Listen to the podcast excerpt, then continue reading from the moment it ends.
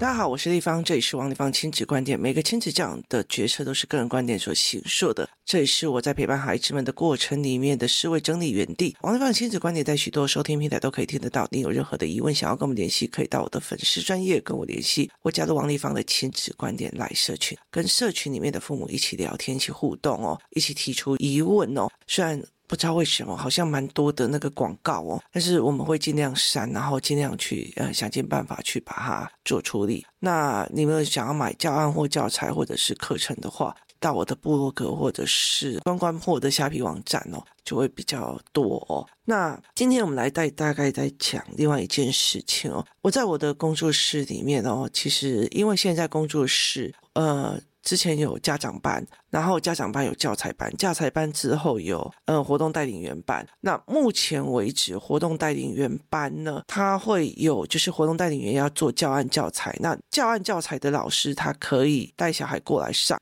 那其他的人都可以，就是我们票选的三个教案教材觉得很不错，那他们就优先上课，就是别的老师来教，还有优先上课权。接下来我们还有呃，就是像第一梯的活动带领员，我们接下来会约一起出去玩。去烤肉，然后看每个孩子的状况哦。我常常会觉得说，如果我没有看到孩子的状况，我没有办法说这个孩子是什么样的状况跟方式哦。就好像之前我们讲过的那个小明，他呃一直很畏缩，然后很多人用鼓励或干嘛。后来我到最后一看，哎呀不是啊，他的对声音的敏感哦造成的。所以一处理才两次一起出来玩就差很多。那这一群语言班的已经是两梯了，然后语言班的。后来到最后还有一些父母，然后他们就最后他们一起上篮球课、围棋课。接下来他们在篮球课的时候，他们就会一起共玩，共玩他们就会在一起。那你就可以看到每一个人的状况哦。那我曾经说过，我非常喜欢那种很皮的小孩，然后很很很那个的小孩哦。我常常会在想一件事情哦，就是就是我教不出那种。呃，很软的孩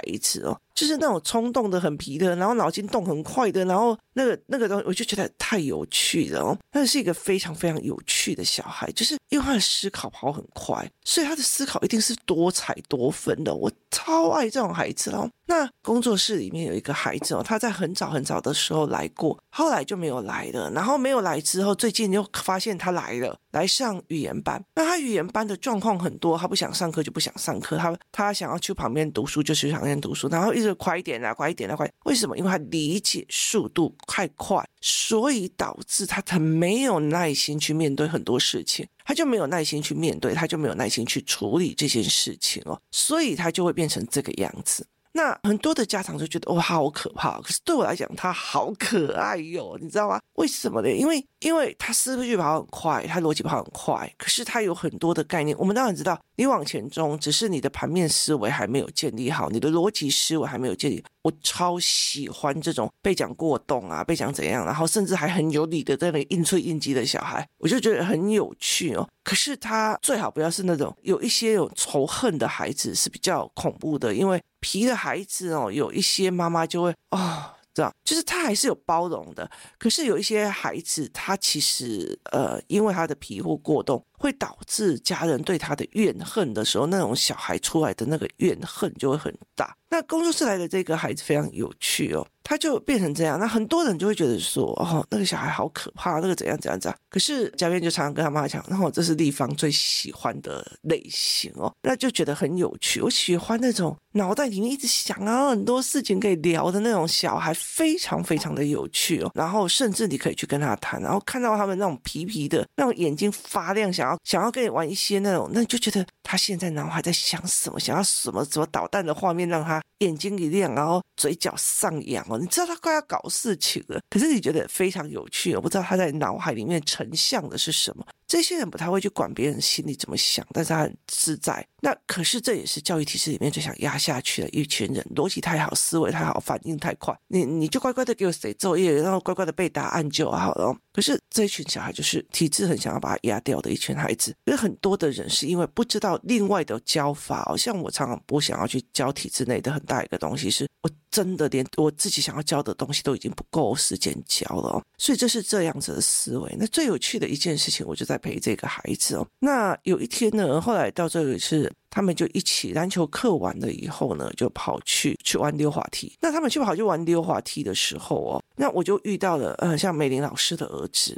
就是美玲老师的儿子，就忽然在溜滑梯上面大声骂，然后骂到快哭出来哦。美玲老师的儿子是一个非常特别的存在哦。为什么？因为他很小的时候就语言，我们就一直讲语言，语言，语言，所以他其实是。语言最快的，逻辑最强的，然后语言就真的是公干，很多大人都讲输他这样子哦，所以他很会讲话，很会很会聊，很会说很多很多的事情。所以当他被欺负，尤其他那时候他还小，然后很多的逻辑思维跟道德都没有，所以但是很会讲，然后因为小，所以妈妈就就会比较弄他，所以大孩子这一群就会就是跟他斗。他为了不要逗输大孩子，那个小小孩不要逗输大孩子，那个讲话之是厉害的。然后另外一件事情就是，当他斗不过的时候，他就会用大声气到哭在这样子，然后大人就会过去哦。所以他那天就是大声然后在哭这样子。那那是一个就是溜滑梯。那美玲老师跟几个妈妈嘉宾啊，他们都是一起过去处理哦。那过去处理的时候，他们第一件事情就是把自己压着，就蹲在那旁边，然后就问了这个美玲老师儿子发生了什么事哦。然后原来是这个比较好动的小孩哦。做的一件事情，就是他在呃美玲老师儿子站在溜滑梯上面的时候，去拉他的双脚，你知道吗？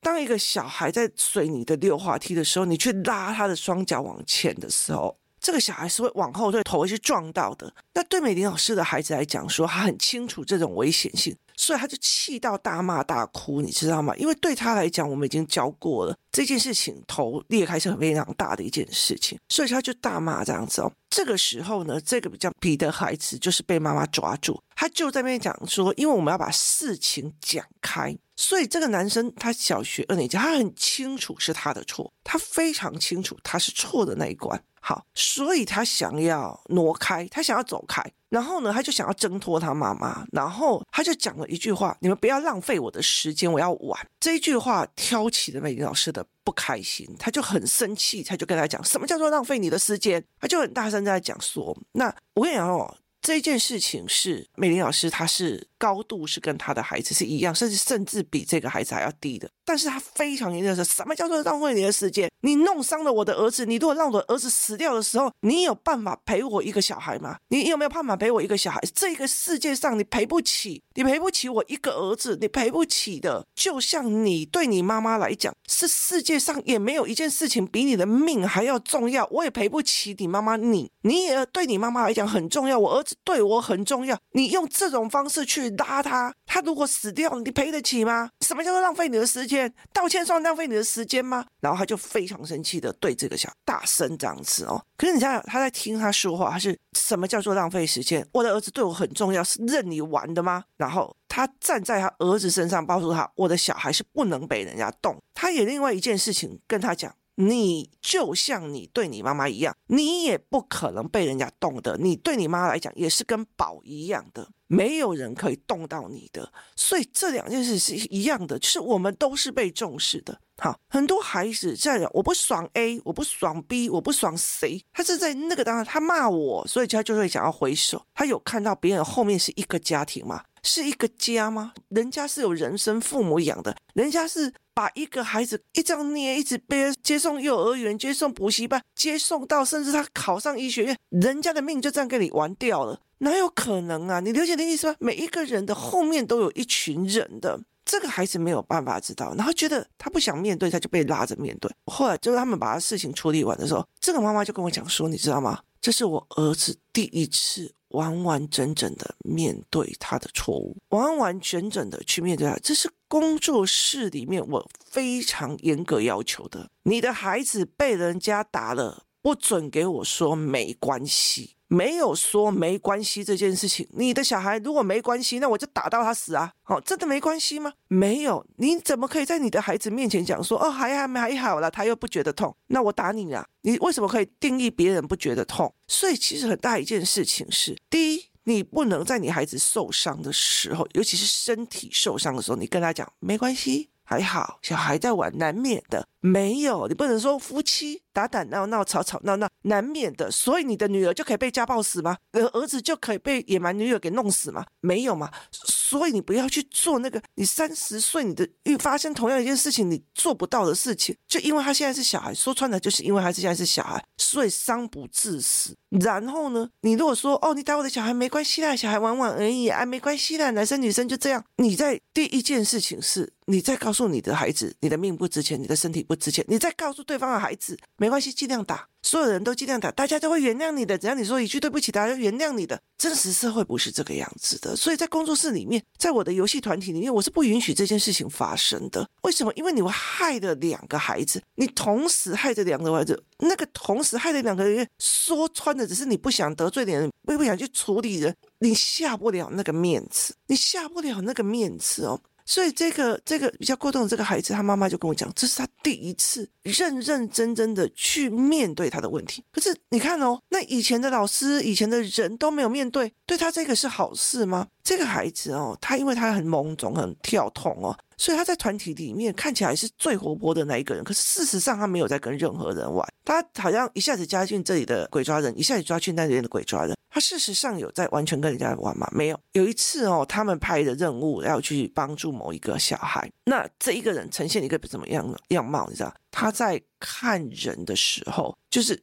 他在看其他的小孩的时候，他呈现一种害怕。为什么？因为他好动，因为他玩，他不会解读，他没有游戏的语言，所以他根本就不知道别人为什么生气。他很害怕，我今天是不是说错话？我今天会干嘛？所以一个心肿，先跑，先跳，先作为一下，反正我等一下又会被骂。好、哦，所以他其实眼神有没有受伤？有，因为每次犯了错以后，他只有被骂，而没有真正的面对、处理、道歉，然后把流程说清楚，去面对别人的怒气，所以他。根本不知道我到底这句话对不对，所以他有没有自信？他没有，他在莫名其妙被骂，莫名其妙被排挤，没有半个人在跟他玩的这个过程里面，慢慢的对自己觉得我是不是很烂？要不然别人都不跟我玩。没有人告诉他说，其实你只要把这件事情解决了就好了。原来你这样玩，别的妈妈会很生气；原来你这样玩，你会造成别人的生命损伤。很多的人就是这样哦，啊，没关系啊，小孩玩一玩而已的。转头说以后不要再跟他玩了，什么搞吸引的，好。这个小孩会学到吗？不会，他学到的是我大不了道歉，大家都应该原谅我。可是他会不会知道大家越来越不跟他玩了？这个大家越来越不跟他玩，他越来越没有朋友的时候，你告诉我他的眼神不受伤，哪有可能？所以我后来在理解是，他没有办法理解幼儿的人际关系里面到底为什么人家不跟他玩了。很大的一个原因，台湾还有很多的这种人际关系障碍的小孩的很大的原因，是因为他们给的是一个虚假的一个。大人想要不要得罪人的表面的虚假社会，然后甚至会得到一个就是无理取闹的社会。有些人他也会帮自己的孩子讲话。哦，那个讲话真的是很无理取闹。你怎么可以跟我孩子讲说你不想跟他玩？他不行嘛？我的小孩可以有决定他想不想跟人家玩。你凭什么告诉我的小孩说他不可以不喜欢你小孩？你的小孩会打人，你的小孩会揍人，你的小孩会干嘛？你今天换到我。我的小孩十八岁的一个女生，你告诉我你的男生儿子欺负我女儿，我还要跟他讲啊，没关系，小孩玩玩的吗？不是吧？我的女儿难道不能挑选这个小孩有暴力，这个小孩诶讲话够难玩，这个小孩不负责任，所以我不要跟他玩？你怎么可以跟我的小孩说你不要跟他玩？你怎么可以不跟他交朋友？你排挤哦，他没有选择朋友的能力吗？所以在这整个观念里面说，地方乙那个人都不跟我，为什么？他说因为我上次打他，我说是我，我也不要跟我打我我的人在一起相处啊，你会。想要吗？你想要跟一个杀人犯相处吗？那你如果觉得你打他没有关系，你打他没有关系，反正道歉完就好了。那我跟你讲，那你去跟杀人犯交朋友啊？你不可以跟杀人犯说不要，因为你排挤他，有这道理吗？没有吗？所以每一个人都有选择朋友，你把个性弄成这样，所以这个孩子为什么会一直觉得整个脸很受伤的一个原因，是因为他某种他跑他干嘛？没有人跟他正确的，我不准任何人碰我儿子，你赔得起我儿子吗？你没有一个人去讲这种话，所以这个孩子错误的认为，反正呢他让我不爽我就打他，大不了我就道歉就好了啊，所以他他给的一个是错误的一个人，所以会一直反复的在犯错。他然后莫名其妙的所有的朋友都不见了。好，那这样子对他有什么好处呢？这样子又对那个受害者有什么好处呢？说穿了，对妈妈有什么好处？你只是暂时没有撕破脸，你暂时得到一个假象的和平。可是你的孩子呢？你的孩子认知就歪掉了，对方的孩子也认知就歪掉。我知道在台湾整个社会非常难去处理这一块事情。可是，在我的工作室里面，我们的游戏团体里面，我要求的就是这件事情：你不可以一次害了两个小孩。这两个小孩，你为了你的父母的颜面啊，那个是某某的小孩了，我也不好意思，我跟他私交那么好，然后你的小孩就可以被人家玩哦。哪有这一回事？没有这一回事啊！所以我就觉得，哦，那是我闺蜜，所以我闺蜜的儿子就可以强暴我女儿，没有这一回事吧？孩子，是这不是这一件事情在讲，拜托就事论事。如果全部都说没关系，那这个孩子怎么弄我的女儿的？他早晚会是同样的思维模式啊！那你当然要赶快闪啊！所以这是一个非常重要的一个角色思维的模式。那我们在工作室里面，它的用法是。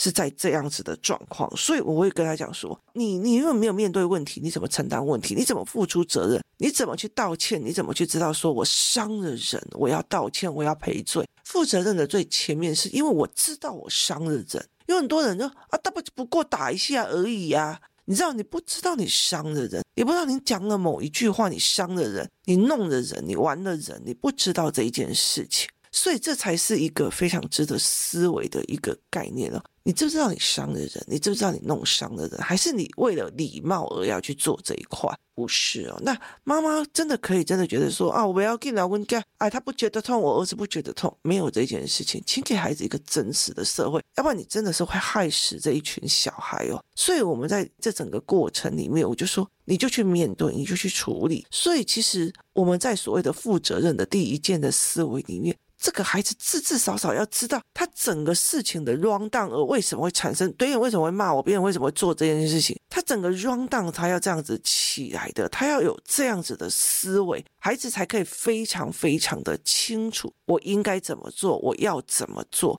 这才可以去思考这一件事情哦。所以负责任的心情是这样，负责任的态度也是这样。首先就是一个面对，面对别人的怒气，面对别人，你你人家在站在水泥地上的溜滑梯，你把人家拉人家的双脚，害人家往后，他不是脊椎去等流受伤，然后终身不遂。他就很可能头去撞到那个水泥地，你都承担不起的。你不是只是哇，我就是找个方法玩而已啊？有没有人告诉他这件事情不行？有没有人让他产生头脑里面一个画像，说这样子会导致重心不稳，屁股都要脊椎是什么？脑壳又是什么？没有人教他，所以他不知道为什么玩法让人家很越来越讨厌。只要跟他玩过了，就不想跟他玩了，因为没有人真正的教他。那他怎么知道他伤害的人？他不知道伤害的人以后要去怎么面对、怎么处理？这个孩子怎么负责任？他又怎么会知道每一次处理负完责任之后，我下次不要再犯了？他没有这样的经验值，他没有正确的经验值，他也没有这样的思维模式跟思维概念要去做这一块的事情哦。所以，其实，在工作室里面，我们其实会开始在做。这样子的一个思维去陪孩子想，然后去陪孩子面对哦。后来其实这个妈妈讲那句话让我觉得很感动。我说她是这一次去真正面对她自己犯下错的所有事情。以前她只要遇到事情，她就跑，然后要不然她就就走，然后甚至还会怪你，你你很烦呢。你如果说浪费我的时间哦，那这件事情才会爆开来。所以对我们来讲，我就会觉得，哎，美玲老师那天处理的很好，然后。佳佳他们也是在旁边呢，说你这样子我也觉得浪费我时间了。你如果不用错方法跟人家玩，我今天不用在这边陪你协调啊，谁浪费你谁时间呢？学到一样东西，学到一样东西，你学到你这个行为导致别人这样子用错，学到一件东西为什么会是浪费时间呢？所以其实在整个概念，那你会知道在整个过程里面，他卡住哪里，他不知道。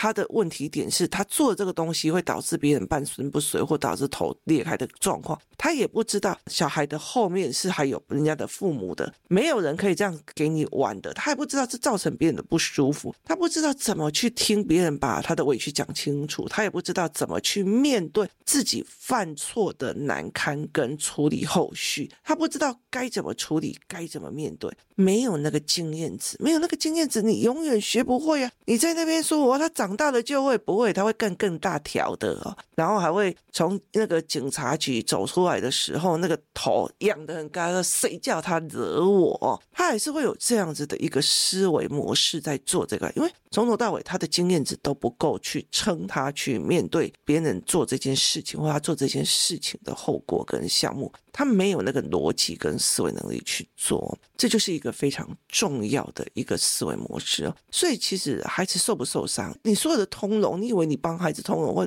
小孩不面对，你就不勉强他，或者是怎么样？你到最后就会让他慢慢的没有朋友，慢慢的不知道自己为什么讨人厌。你甚至你没有让他知道是非观念，你没有让他学会处理模式，那你更不用去想这个孩子会有所谓的责任感。跟责任制，或者是有负起责任的行为态度与语言，这是完全没有的事，所以不要去想这件事情。你怎么去处理一件事情？你怎么面对一件事情？负起责任的第一件事情就是勇于面对，就是勇于面对，勇于去看，勇于去思维这一块，这才是一个最重要的价值。你希望孩子负责任，不是代表他有扫地，他有洗衣服，他有做家。事，而是在于他敢承担他自己的对，他敢承担他自己的选择，他敢承担他自己的错，他敢承担他错后面所付出的代价，这才叫做负责任。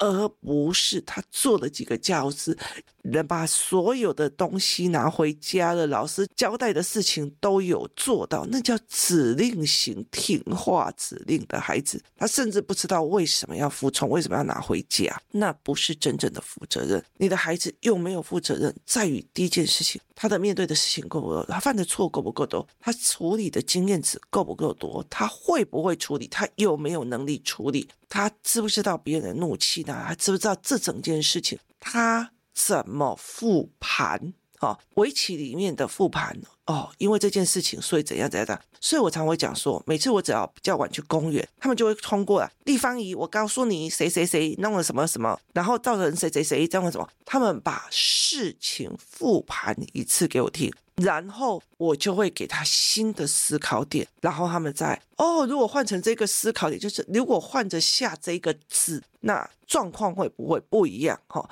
所以他为什么一边学围棋一边学收代机、修代机、盘面思维？很大就那如果换这样子的方式会怎样？哦，他们很理解，换了下一手棋，棋路会不会往下走？如果我今天弄坏别人，哎呀，随便啦，我已经。道歉的了，你是怎样的哦？好，那下了这一嘴的棋，那事情会怎么发展？对不起，这是我的错，呃，很抱歉，我会负起赔偿的责任。那请给我留下你的电话，我愿意赔偿。好，你讲这一句话，下了这一手的棋，那后续的引发的后果又会是怎样？那你跟他讲说，哈，拜托，好不好？小孩玩玩，你也要计较，哈，这样子后面的棋又会是怎样？那复盘下棋。去看，做不同的事情，下不同的棋，下不同的决策，说不同的话，接下来后果会怎样？是不是一个负责任，还是事情简单处理，或者越来越复杂，一发不可收拾？今天谢谢大家收听，我们明天见。